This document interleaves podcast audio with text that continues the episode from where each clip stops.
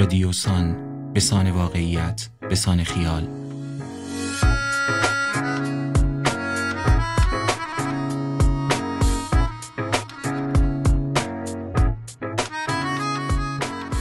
سلام من آرش صادق بیگی هستم.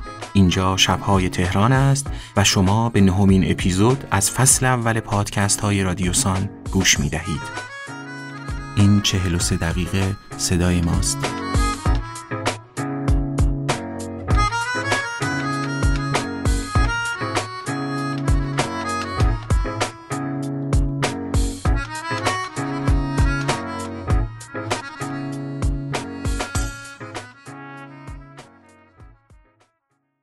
بذر بعضی وقایع گویا فقط در زمین شب ریشه می کند و جان می گیرد. تاریکی و سکوت و خلوتی و خواب و رازناکی شب یار شبکاران و شبروان و شب شکاران است. عاشقی که در روشنای روز از ترس رقیبان گرد خانه معشوق آفتابی نمی شود در تاریکی شب ببر بر ربایی می شود و بیپروا به خوابگاه معشوق می زند. شبگردان و ایاران پنهان در پوشش شب نان روزشان را می جویند. سیاستمداران و اربابان قدرت تصمیماتی را شبها می‌گیرند و پیش می‌برند که تا عامه خلق بیدار و خبردار شوند کار از کار گذشته باشد. شب می‌تواند استعاره‌ای باشد از ظلمت و تباهی و جهل. می‌تواند مجدهی باشد به اشاق برای رسیدن به یار در پناه آرامش شب. شب می تواند عصر بستگی های زحاک ها باشد یا زمان گشایش های آرش ها. برای آن کسی که با تن خود شب را در کوه و بیابان و دشت و جنگل گشته و تجربه کرده شب هزار گونه راز و رمز دارد. تنهایی، ترس، صدا و سکوت شبانه همه و همه مونس هنرمندی است که شب را زنده نگه می دارد. هدیه شب به شب بیدار، شعر یا قصه یا اندیشه بکری است که در زهدان شب نطفه بسته و سهرگاهان موعد میلادش است. روایت های این شماره فرزند شب هستند.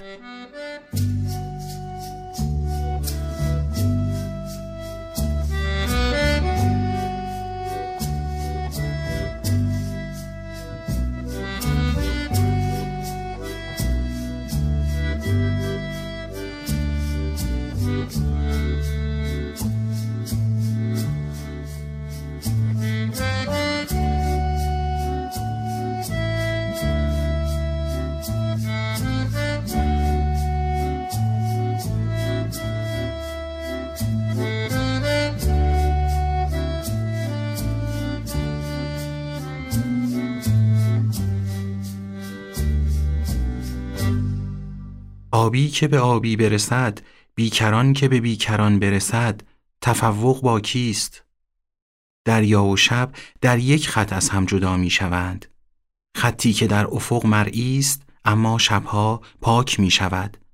دریا و شب در هم یکی می شوند بیکران و ابدی. کسی که روی این خط زندگی کند جور دیگری می بیندش. نیکزاد نورپناه در این تکنگاره از این بیکرانگی می‌گوید. چندین روز است که دریا به هم ریخته و کارمون خوابیده. امواج دو سمتری سر می‌رسند و بعضیشان روی بدنه کشتی میشکنند و کف می‌کنند. محصول بادی که جای دیگر روی دریا وزیده. برای همین خوب قد کشیدند و منظمند و تناوب پنج شش ثانیه‌ایشان دقیقا نزدیک همان عدد نحسی است که کشتی را هم به تکانهای بدی می اندازد. شبیه گهواره می شود. منی که برای دریانوردی تربیت نشده هم سختم است. توی راه پله کشتی حواسم هست که حتما به نرده چنگ بزنم. به قول مهندس ایمنی کشتی سه نقطه اتکا الزامی است که می شود همون دو پا و یک دست. اینجا تنگه داردانل در غرب غرب ترکیه است. آبراهه باریکی که دریای مرمره را به دریای اژه وصل می کند. آن طرفش می شود یونان، می شود تروا. خط لوله ای طرح کردند که عرض تنگه را رد می کند. بخشی کوچک از خط لوله‌ای طویل که گاز طبیعی را از میادین دریای خزر از آذربایجان میرساند به اروپا. خط لوله است عمدتا روی خشکی غیر از همین بخش تنگه داردانل که مدخلش است به اروپا. اسمش را گذاشتن خط لوله سرتاسری آناتولیا. انگار ترک ها وقتی می‌خواهند اسامی خوشرنگ و لعاب بسازند که نشان دهنده عظمتشان باشد جوری آناتولی را درش میچپانند. شبیه مرض ماست با تخت جمشید و پاسارگاد. روی کشتی از آشپزی و نظافت و حتی رفت و برگشت به محل کار خبری نیست. خدمه فیلیپینی که در حرم حیات از امثال ما چند درجه پایین ترند زحمت اینها را می‌کشند. رفت و آمد و ترافیک تا محل کار هم که بیمعنی است. کل زیست آدم محدود می شود به همان چند طبقه کشتی که هم مسکونی است و هم اداری. نهایتا برای رسیدن به مقصد می شود بین آسانسور و راپله انتخاب کرد. این زندگی که از زوائدش زدوده شده، زندگی روی آب، برایم چیزی شبیه شب.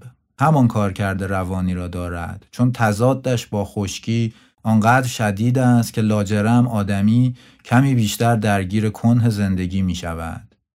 شاید برای همین است که روی آب رویاهایم هم کیفیتی مشدد پیدا می کنند. سریالی با تصاویری غریب که به مدد کمی تداعی آزاد گاهی گرگوره های ترسناکی از گذشته را نشانم می دهند.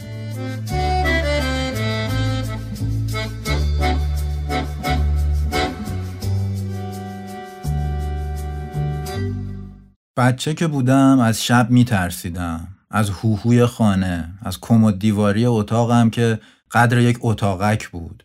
درش تو های مهمان را نگه می داشتیم. سقف هم نداشت و بالا سر را که نگاه می کردی مجاری تأسیسات را می دیدی.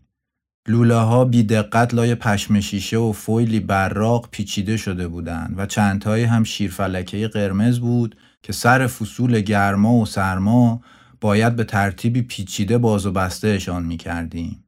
تمرین هایی برای خودم ترتیب داده بودم تا ترسم از تاریکی بریزد. انگار می دانستم دیر یا زود باید این ترس تمام شود. بخشی از بزرگ شدنی بود که دستی نامرئی به سمتش حلم می‌داد. بزرگ شدنی که به نوعی معادل با رام کردن آن جانوری است که مدام فریادی غریزی سر می دهد و فقط می خواهد. از قصد چراغ روشن نمی کردم. می پیچیدم توی راهرو و می رفتم دستشویی بزرگه و قرد خورد از روشویی آب می خوردم. خونکترین شیر آب خانه بود. شاید چون از همه به لوله های داخل کمد اتاقم نزدیکتر بود. می‌دانستم چیزی نیست اما گوش آدم در تاریکی حساستر می شود. گاهی دوام نمی آوردم. قدم که بر می داشتم انگار برق خفیفی از جوف ستون فقراتم می گذشت. ترس سرریز می کرد و هنوز دور دهانم خیس بود که می دویدم سمت نزدیکترین کلید چراغ. دانستن اینکه مادرم در اتاق بغلی خوابیده گرچه پشت دری قفل آرامم می کرد. ترس که دوست داشتنی نیست اما روی آب دلم برای آن دنیای مرموز تنگ می شود. یا بهتر است بگویم دلم برای آن منی تنگ می شود که دنیایش هنوز به مجموعه ای از علیتهای شفاف تقلیل پیدا نکرده بود.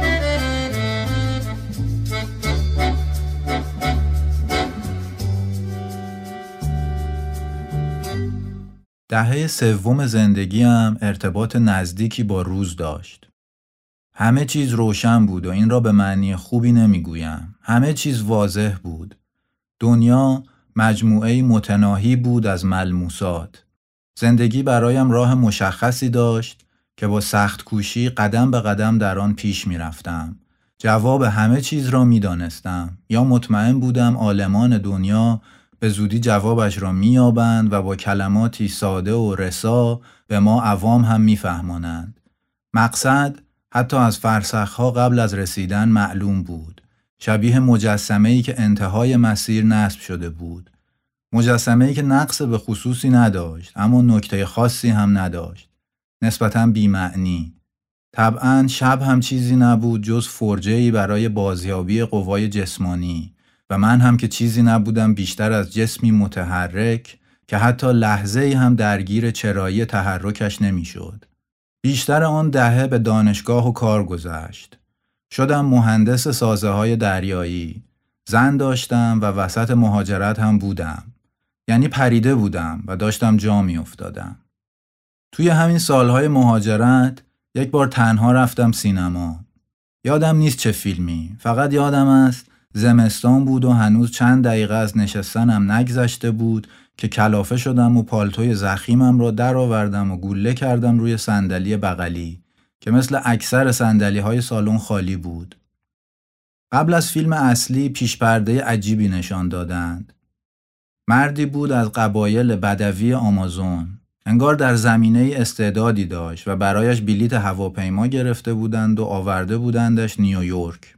چند ماهی از آمدنش گذشته بود. می گفت جسمم با هواپیما به اینجا منتقل شد. بسیار سریع.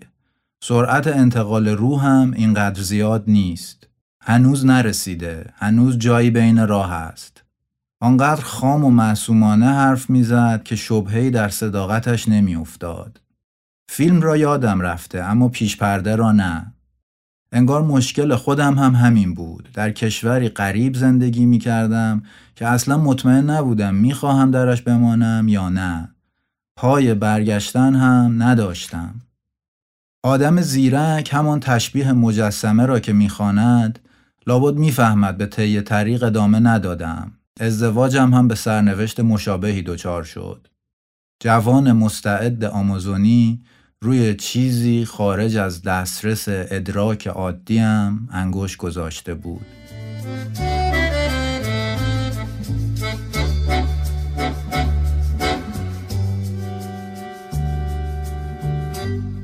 نقل قولی از مقالات شمس. چون در دریا افتاد اگر دست و پای زند دریا در هم شکندش. اگر خود شیر باشد. الا خود را مرده سازد. عادت دریا آن است که تا زنده است او را فرو می‌برد. چندان که غرقه شود و بمیرد. چون غرقه شد و بمرد برگیردش و حمال او شود. اکنون از اول خود را مرده سازد و خوش بر روی آب می رود.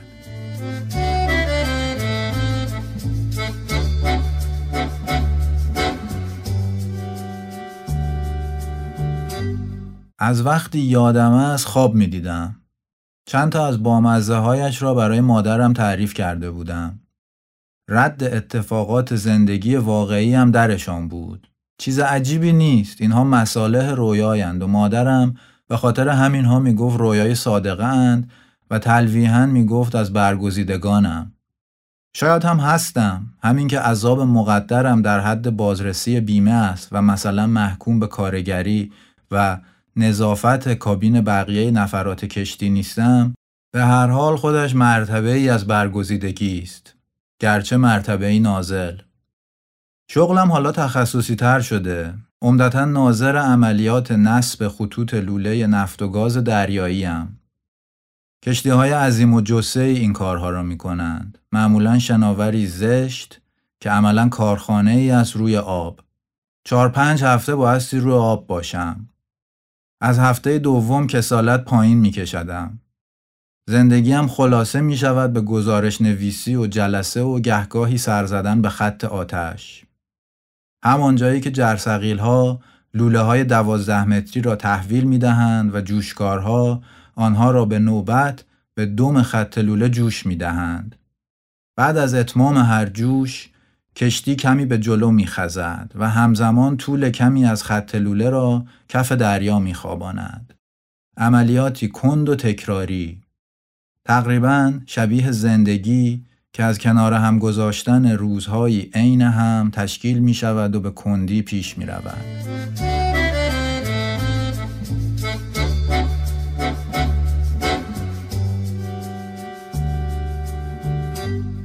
سه هفته گذشته و بدنم خودش را با تکانهای کشتی وفق داده. فقط سرگیجه خفیف و مدام مانده که اگر فکرش را نکنم کلافم نمی کند. قرصی نیستم و سعی می کنم درجات خفیف دریازدگی را با ترکیبی از تلقین و پرهیز غذایی مرتفع کنم. معده سبک اما خالی نه. زنجبیل هم کمک می کند. در صف سلف سرویس جوشکاری که جلویم است تپهی مرتفع از سیب زمینی و گوشت گاو توی بشقابش تپانده. رأس تپه هم چند هلال پیاز خام چیده. و بعد انگار نه انگار که موجی هست و تکانی می رود جایی متروک در غذاخوری پیدا می کند و جانانه حمله می کند. حتی نگاه کردن به بشقابش هم اندرونم را می پیچاند. کمی سوپ می خورم و بعد می خزم توی کابینم. لاحاف را تا زیر چشمهایم بالا می کشم اما آنن نگران تماس پارچه نخنما با دک و دهنم می شوم. تلویزیون را روشن می کنم. همان کانالی که بیوقفه مستندهای حیات وحش پخش می کند. پلنگی در کمین آهویی. صدای بم گوینده مثل دعایی نامفهوم در پس زمینه. پلکهایم سنگین می شوند. در همان گذار بین خواب و بیداری یادم میافتد اقلا دو هفته دیگر را باید در این حفره بگذرانم. با وحشت میپرم. تختم دو طبقه است و طبقه دومش سقف کوتاهی روی سرم بسته. دستم را که از زیر لحاف در میآورم می توانم لمسش کنم. فضایی شبیه قبر. میکوشم بهش فکر نکنم اما دیگر دیر شده. با جهشی غریزی از جنس جهش پلنگ که در آخرین لحظه شکار پرید و گردن آهو را گرفت میپرم به سمت پنجره کابین. پیشانیم را میچسبانم به شیشه دو جداره سردش. بازدمم پس می‌خورد به صورتم. از تاریکی شب نور قرمزی به داخل میتابد. مال چراغ ایمنی نوک بازوی جرسقیل است.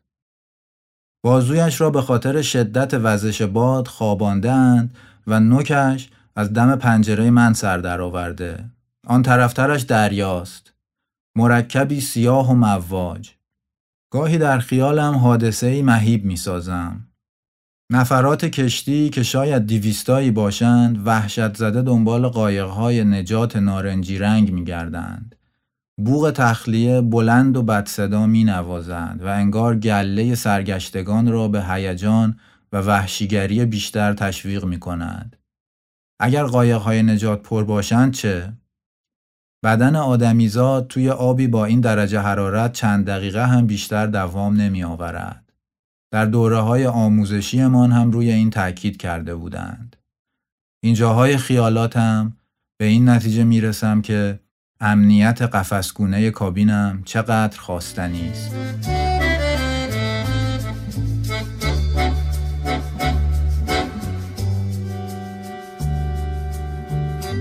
بیتی از مولانا. دل تو مثال بام است و حواس ناودانها. تو ز بام آب میخور که چون آفدان نماند. یکی از رویاهای مکررم کشتی لب ساحل است. داربست های علم کردند و بدنش را رنگ می‌زنند در خواب برایم سوال پیش می آید. بخش زیرین کشتی را که مغروقه است چطور رنگ می‌زنند؟ در رویایم کل کشتی تفکیک شده به بخش قابل دسترس و بخش غیر قابل دسترس. اگر کشتی منم لابد آن بخش بالایی که بیرون آب است خودمم. منظورم خودی است که با عقل و منطق سوارشم همون خودی که در روشنایی روز آن مجسمه را ته جاده می‌دید. روش های دسترسی به این بخش و ترمیمش را هم بلدم. ساده است. داربستی علم می‌کنی زنگ زدگی ها را میتراشی و چند دست رنگ می‌زنی با این حساب بخش مغروق کشتی همونی که برایم سوال از چطور می‌توان بهش دسترسی داشت لابد ناخداگاه هم است. همانی که غیرقابل دسترس به نظر می رسد. همانی که از جنس شب است.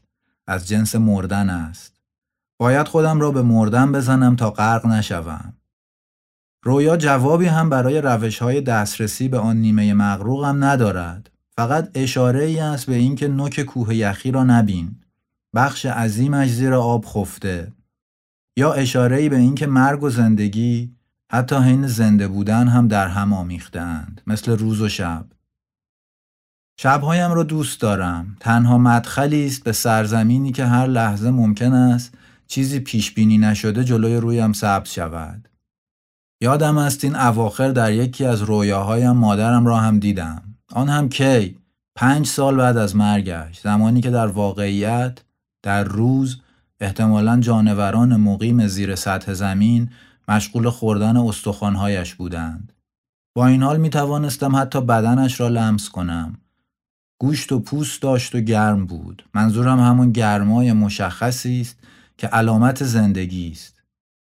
فردا صبحش که از غذا روی کشتی هم بودم حالی کاملا ماورایی داشتم به همه لبخندهای پت و پهن می زدم و به فیلیپینی ها بیشتر. نوعی فرودست نوازی که آن هم عادت مادرم بود.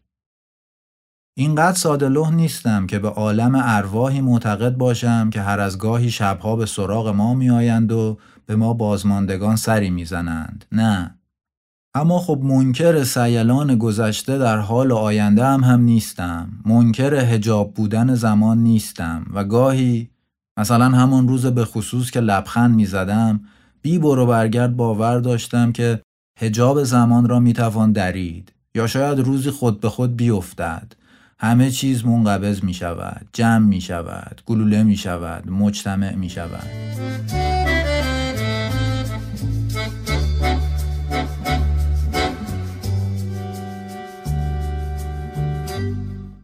منطقه تاریخچه هم دارد خشایارشا و اسکندر مقدونی جفتشان به نوبت پلهای شناوری روی این تنگه می‌سازند و لشکرشان را از یک قاره به آن دیگری می‌برند. پلها به نوعی شاهکارهای مهندسی دوران باستان بوده اند. مهندس خشایارشا چندین و چند کشتی را بغل به بغل همدیگر لنگر می کند. رویشان را تخت کوبی می کند و اینجوری اولین پل شناور دنیا را می سازد.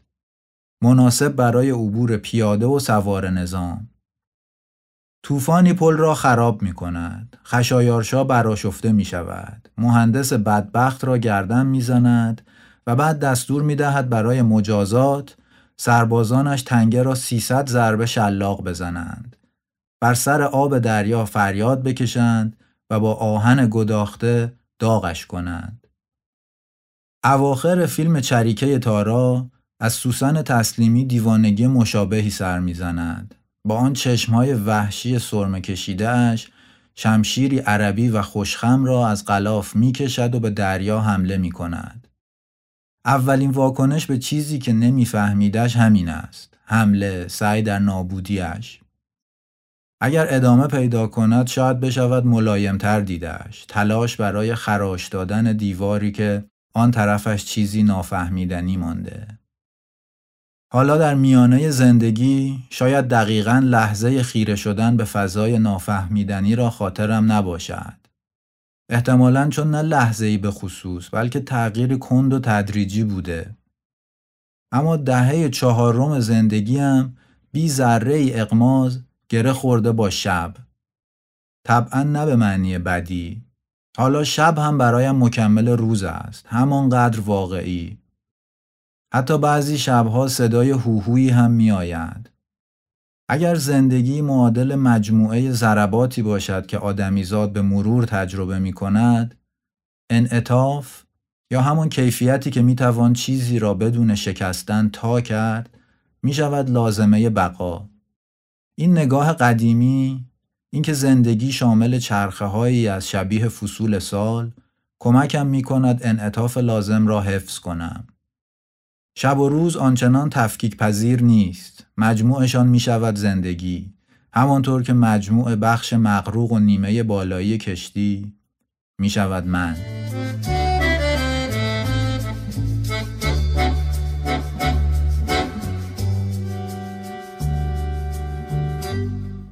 فراموشی برای آدمیزاد سالم کارکرد مفید دارند. انبوه ورودی های روزانه را قربال می کند و فقط گزیده ای سودمند را در حافظه نگه می دارد. کاه و شلتوک را از گندم سوا می کند. حتی تصور زندگی بدون قابلیت فراموشی هم دیوانه کننده است. شب هم برایم کارکرد مشابهی دارد. انبوه اطلاعات روزانه را فراوری می کند و با مقررات اپتیکی جدیدی بهشان می نگرد. آن هم در نور مخصوصی که فقط شبها تابیده می شود. و زمانی که خامتر بودم فرقش را با تاریکی نمیفهمیدم. محصول نهایی این می شود که به قول بیهقی نامهمتر را فرو می‌گذارد و دست در مهم می‌زند. درست خاطرم نیست آن آدمی که در دهه سوم زندگی تصورش می کردم قرار بود چریختی بشود. آن آدم همانی است که اگر به دست و پا زدنش ادامه می‌داد دریا در هم می شکستش. اما می‌دانم که آدم فعلی ربطی به آن پیشگویی ها ندارد. مردی میان سال با چندتایی رابطه عاطفی شکست خورده که گاهی برای مجلس گرمی به جای چندتایی می‌گوید توماری. مردی که با گربهش خارج از تهران زندگی می کند چون علاوه بر زنها به طور کلی با مردم هم سخت رابطه برقرار می کند. کسی که شغل سرراستی ندارد و ساده بگویم فقط برای پر کردن یخچالش کار می کند و تازه آن هم بی نظم و روال. رومانی هم نوشته که به نوعی محصول همین ورود به شب است اما در مواقع احتضار روانش از چاپ کردنش شرمنده می شود و دلش می خواهد زمان همان زمان گولزنک و چند چهره همان زمانی که هجاب است و روزی فرو می افتد را به عقب برگرداند و رمانش را نیم نوشته در دهلیزهای کامپیوترش نگه دارد. بچه داشتن هم که چندان نامتعارف نیست و برای همین صدر فهرست مشخصات فردیش نبوده. ته فهرست کیفیاتش هم ترس از دست دادن است. حالا گیریم سوژه ترس گربهش باشد. هر مسلکی، هر زندگی جهانبینی خودش را میطلبد. آن من سابق انگار نقطه اتکای چهارمی هم لازم داشت. چیزی تکمیلی که تعادلم را حفظ کند. چنگ زدن به شب، به رسمیت شناختنش، آویختن به آنچه ظاهرا نافهمیدنی است و خارج از دسترس ادراک عادی به گمانم همه اینها در حکم همان نقطه اتکای چهارمند. اینها را هم بند بند نوشتم تا ظاهر موجه و مستدلی پیدا کنند. اما تهش مثل ته هر چیزی که آدم به عقب سر نگاه می کند و مسیری ناآشنا می بیند مشکوک شدم که شاید اینها فقط ظاهری منسجم دارند ولی در عمل پراکنده گویی هایی برای توجیه خودی که هنوز به آرام و قرار نرسیده. هنوز جانور درونش این ور آنور بو می کشد سرک می کشد گرسنه است کلافه است. و دلش می‌خواهد شلاق درازی داشته باشد برای بی هدف کوبیدن دریا برای خراش دادن شب. و بعد گهگاهی که یاد توصیه قدما میافتد کمی آرام می‌شوند و خودش را به مردن می‌زند تا خوش بر روی آب برود. We could have danced all night into the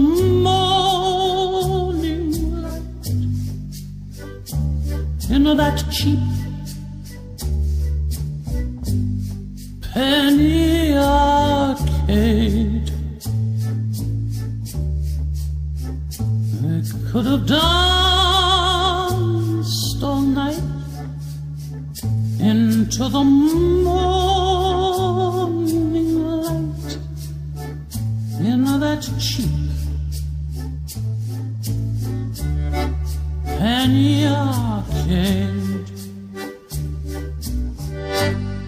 از پرتکرارترین واجه های نویسنده شب است. آنجا که چشم می‌شوید و در تاریکی مطلق یا زیر نور محتاب ندیده ای را طلب می کند. شب کدام راز ناگفته را هر بار با خود می آورد و سحر با خود می برد.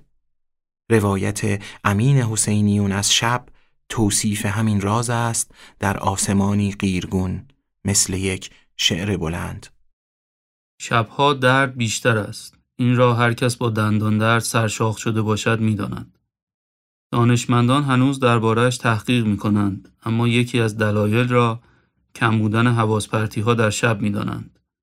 شبها بین آدم و درد فاصله ای نیست و بسیاری از نویسنده ها شب را به همین دلیل دوست دارند. فرانس کافکا به فلیس بایر می نویسد نوشتن خوابی است گرانتر از مرگ همانطور که کسی مرده را از گور بیرون نمی کشد کسی نیست که مرا شبها از میزم جدا کند شبی که ایستاده بودم سر خاک کافکا در قبرستان یهودی های پراگ به این فکر می کردم که پراگی ها از قبرش، میز کارش، خانهش و حتی نامه های درخواست مرخصیش پول در میآورند. شاید اگر دوباره زنده می‌شد انتخاب می‌کرد که ننویسد. شبها بچه ها خوابند. کارها تمام شده. تا صبح فردا هیچ طلبکاری به نویسنده زنگ نمی‌زند و او می‌تواند در آرامش کامل با بهانه خواب بودم گوشی را جواب ندهد. نوشتن در شب بخشی از تصویر رمانتیک نویسنده است که در ذهنها حک شده. تصویر مردی آشفته که پشت میزش نشسته می نویسد و پاره می کند. لیوان چای در یک دست و سیگار در دستی دیگر. این تصویر رمانتیک از نویسنده آنقدر قوی است که وقتی یک نفر مثل من بگوید شبها زود میخوابد و صبحها زود بیدار می شود و فقط در طول روز می نویسد مخاطب به نویسنده بودنش شک می کند. هرچقدر بگویی نویسنده ای مثل هاروکی موراکامی هم سهرخیزه است فایده ای ندارد. می‌گویند هاروکی که نویسنده نیست، نویسنده فقط کافکا. سال آخر دبیرستان با گروهی از رفقا پیاده از سمت علموت رفتیم سمت تونکابون. جوان بودیم و راه را درست بلد نبودیم. روز دوم پانزده ساعت راه رفتیم ولی به جای پناهگاه رسیدیم به جنگل. خورشید رفت و محتاب از میان درختان بلند به زمین نمی رسید. مانده بودم که شب جنگل و زوزه گرگانش ترسناکتر است یا شب پس کوچه های ترشت و صدای موتورهایش. البته مسئله مربوط به زاویه دید هم می شود. اگر دراکولای برامستوکر بود می گفت به فرزندان شب گوش بده ببین چه موسیقی دلانگیزی می نوازند. اینجور شبها قهرمان لازم نیست حتما جانش را از دست بدهد. همین که چوپانی پیدا شود و راه را بلد باشد یا یک تاکسی از ترشت بگذرد کافی است. با همان تاکسی می شود رفت فرهزاد یا پل طبیعت یا حتی فرودگاه و رسید به پراگ و کنار رود ولتاوا قدم زد تا پل چارلز و نوازندگان را دید و مجسمه های گوتیک را که بدون نورپردازی و زرق و برق و گردشگر ترسناکترین حیبت های پراگند. برخس در شعر تاریخ شب توضیح می دهد چطور ادبیات شب خشن وحشتناک را تبدیل کرد به پدیده زیبا و رمزآلود و حراسآور. از این جهت شاعران و نویسندگان و به طور کلی تمام کسانی که تخیل جامعه، وحشتها، آرزوها، رویاها و کابوسهایش را بیان می کنند در ارتباط با شبند. شب محل وحشت است و اینها تسکین دهندگان وحشتند. داستانگویان ایرانی که اولین بار در طولانی ترین شب سال استوره مهر را ساختند مردمشان را از وحشت نجات دادند همانطور که رستم به غار جرف و تاریک و دوزخسان رفت و دیو سپید را کشت و تاریکی را از چشم پهلوانان ایران دور کرد رستم بیخود نمی‌گوید که شب تیره را با برق شمشیرش رخشان می کند. در ایران قدیم که نویسنده ها و شاعران حکیم بودند شب برایشان استعاره عرفانی از جهل و گمشدگی بود که باید از آن میگذشتند تا سپیده حقیقت بدمند. در ایران جدید که نویسنده ها و شاعران مبارز شدند شب برایشان استعاره ای شد از استبداد که باید شکستش می‌دادند تا به نور آزادی برسند. میان این دو شب فاصله چندانی نیست. شب تاریکی که حافظ را میترساند کم و بیش همان شب فریبکاری است که در زمستان اخوان راه را تاریک و یاران را از هم دور کرده. این شب تمام نمی شود مگر با خون. داستان قلب فروزان دانکو اثر ماکسیم گورکی را خاطرتان هست؟ دانکو قلب نورانیش را از سینه بیرون کشید. مردمش را از تاریکی به نور رساند و در این راه جان داد. من با این جور کتاب ها بزرگ شدم.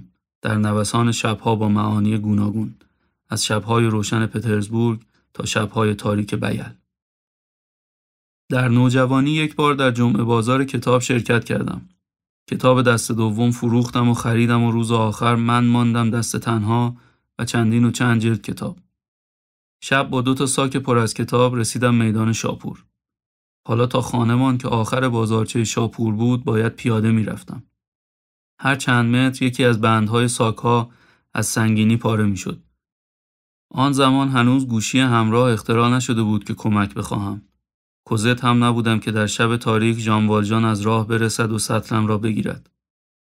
گرچه جان ندادم ولی جان کندم تا رسیدم خانه. آن شب کوچه های شاپور برای من فرقی با جنگل دانکو نداشت. کمی بزرگ شدم و فهمیدم سنگینترین بارها را خودم باید به مقصد برسانم. وظیفه قهرمان همین است. شبی که رستم و پهلوانان دیگر رسیدند بالای چاه بیجن هیچ کس نتوانست سنگ در پوش چاه را تکان دهد. رستم بود که خودش به تنهایی سنگ را برداشت. حماسه های عرفانی ایرانی به نظر بعضی نظریه پردازان صورت های تغییر شکل یافته حماسه های پهلوانی تاریخی هند و ادبیات مبارز محور جدید دوباره صورت های عرفانی را به حماسه های پهلوانی ترجمه کرد. مرغ سحر که احتمالاً محبوب ترین ترانه ایران جدید است مستقیم از آشیانش در قرن پنجم پرواز کرده تا به قرن چهاردهم رسیده و راوی شعر هنوز مثل شیرین در ایوان قصر امیدوار از شام تاریکش سحر شود. البته شیرین اینجای داستان چاره دیگری ندارد. در قصر گیر افتاده فرهاد به مکر و حیله خسرو جان داده و او بلا تکلیف مانده. احتمالا اکثر آدمهای دنیا این حال را تجربه کردند. شکست چند جانبه در عشق را. شب مرد یا زن تنها هم شب بلوغ است. وقتی مثل هامون شبانه تفنگ را به سمت عشق سابقت نشانه بگیری ولی شلیک نکنی بزرگ می‌شوی. البته همیشه عاشق قصه مثل بیژن ته چاه و محتاج یاری شبانه رستم و پهلوانان دیگر نیست. اگر بر فرض محال شبی مجنون به لیلی دست میافت بعید بود بخواهد شب تمام شود. در تصنیف امشب شب محتابه سروده علی اکبر شیدا عاشق می‌خواهد روشنی صبح به مشرق برگردد و ظلمت شب یک طوری با او کنار بیاید. این نگاه به شب تا سینما هم می‌رسد و دیالوگ مشهور نتاب خورشید را می‌سازد. این همان شبی است که حافظ هم گاهی درگیرش می شود و یارش قده باده به دست بالا سرش می آید. این هم وجه دیگری از رابطه شب و بزرگ شدن است. حد فاصل شب وسال تا ظلمات وحشت چیست؟ میزان شخصی بودنشان. ظلمات استبداد شبی است که تمام جهان شاعر را در بر گرفته ولی در ظلمات استبداد هم ممکن است یک نفر به وسال برسد و نخواهد خورشید بالا بیاید. البته فقط عاشقان طرفدار شب نیستند. یکی هم ممکن است نفعش در ظلمات باشد. گویا میرزا کوچکان وقتی رش را گرفت یک عده از تجار دیدن ای بابا وضعشان اینطوری خراب می شود و شروع به کارشکنی کردند.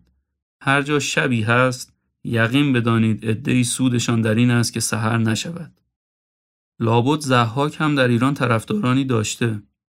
به نظرتان خیاطی که برای ارتش زحاک لباس میدوخته دلش می‌خواسته زحاک را بکشند یا ترجیح می‌داده قرارداد دوخت لباسش را سال به سال تمدید کند یا چوپانی که گوسفندهایش را غذای لشکر زحاک می‌کرده جلوی پای فریدون میش قربانی کرده یا به نظرتان آن اشرافی که رفتند و زحاک را آوردند و جای جمشید شاه کردند مغز پسران خودشان را هم به حلق مارها ریختند؟ دو دوتا همیشه چهار تاست چه ظلمات استبداد باشد چه سپیده آزادی. تازه در ظلمات شاید ساده تر بشود دو تا از جیب بغلی زد. کاسبان شب را میم آزرم در شعری فهرست کرده است.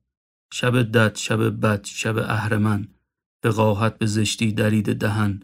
شب گرگ در پوستین شبان شب کاروانداری راهزن خب گرگ در پوستین شبان اهرمن دد و بد و راهزن دلشان نمی‌خواهد سپیده بدمد این شعر را وقتی بچه بودم پدرم می‌خواند و داستانش را اینطور تعریف می‌کرد که پسر شاعر شب تولد ولیعهد مریض شده و او در ترافیک جشن تولد مانده و پشت پاکت سیگار در داروخانه رفیقش شعرش را نوشته.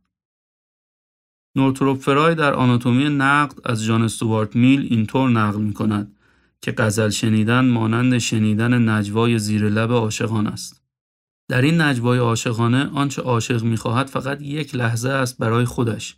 ابدیتی که می‌خواهد یک آن است. عاشق شباهنگام نشسته و دره ها را که مثل مارها در میان کوه ها خوابیدن تماشا می کند و از شب لذت می‌برد. اما اهریمن شب را برای همه و همیشه می‌خواهد. ابی در بدر کندو در همین شب بی پایان گیر افتاده و مثل خزر فرخپی در جستجوی آب حیات است. شاعران پیشین قول دادند که باده حیات بخش باشد و جانش را روشن کند. اما شراب از شعر که بیرون بیاید دیگر آب حیات نیست و متاسفانه میفروش های فیلم کندو پول نقد می‌خواهند. خرقه را به نسیه نمیپذیرند. در نتیجه ابی هرچقدر بیشتر می نوشد بیشتر کتک می خورد.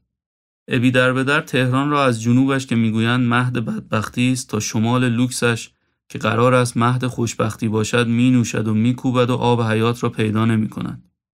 دست آخر خورشید وقتی طلوع می کند که ابی خون بالا آورده آقا حسینی دوباره قتل کرده و در ماشین پلیس به سمت زندان می روند. شب کندو هم از دل حماسه های کوهم بیرون آمده و شبیه شب ملکوت بهرام صادقی است. پایان نمییابد مگر به جان دادن. اما جان چه کسی؟ قهرمان این حماسه قرن چهاردهمی از تبار رستم نیست که دیو سپید را بکشد و پیروزمندانه نور را به چشم شاه برگرداند. آرش است و در قیاب شاه جانش را در تیر خواهد کرد تا مردم را نجات دهد. تصادفی نیست که آرش همزمان با دمیدن سپیده از صدف سینه خلق بیرون میآید و رو به خورشید می‌گوید برای آفتاب او آورنده نور است. به قول جامیلتون سخت است و طولانی راهی که از میان دوزخ به نور می‌رسد. زاگرس نشینان واجهی دارند که شب را به حقش میرساند. شبگار. شبگار امتداد روزگار است و این واژه در این روزگار نچندان روشن بیشتر از همیشه به درد می‌خورد. در شبگار اثر حواس های روزگار کم و کمتر می شود و دردها خودشان را هر دم بیشتر نشان می دهند. فیلم ها و سریال ها و سلبریتی ها و ساختمان های جدید و جذاب دیگر حواس مرا از درد پرت نمی کند. به قول معروف بزرگ شدم. به این تعبیر آدمی که درد را درک می کند همیشه در شب است. اگر بپذیریم که روزگارمان شبگار شده حتی من هم که صبح ها می نویسم می توانم هم پای تصویر رمانتیک نویسنده باشم. کسی که در شب می نویسد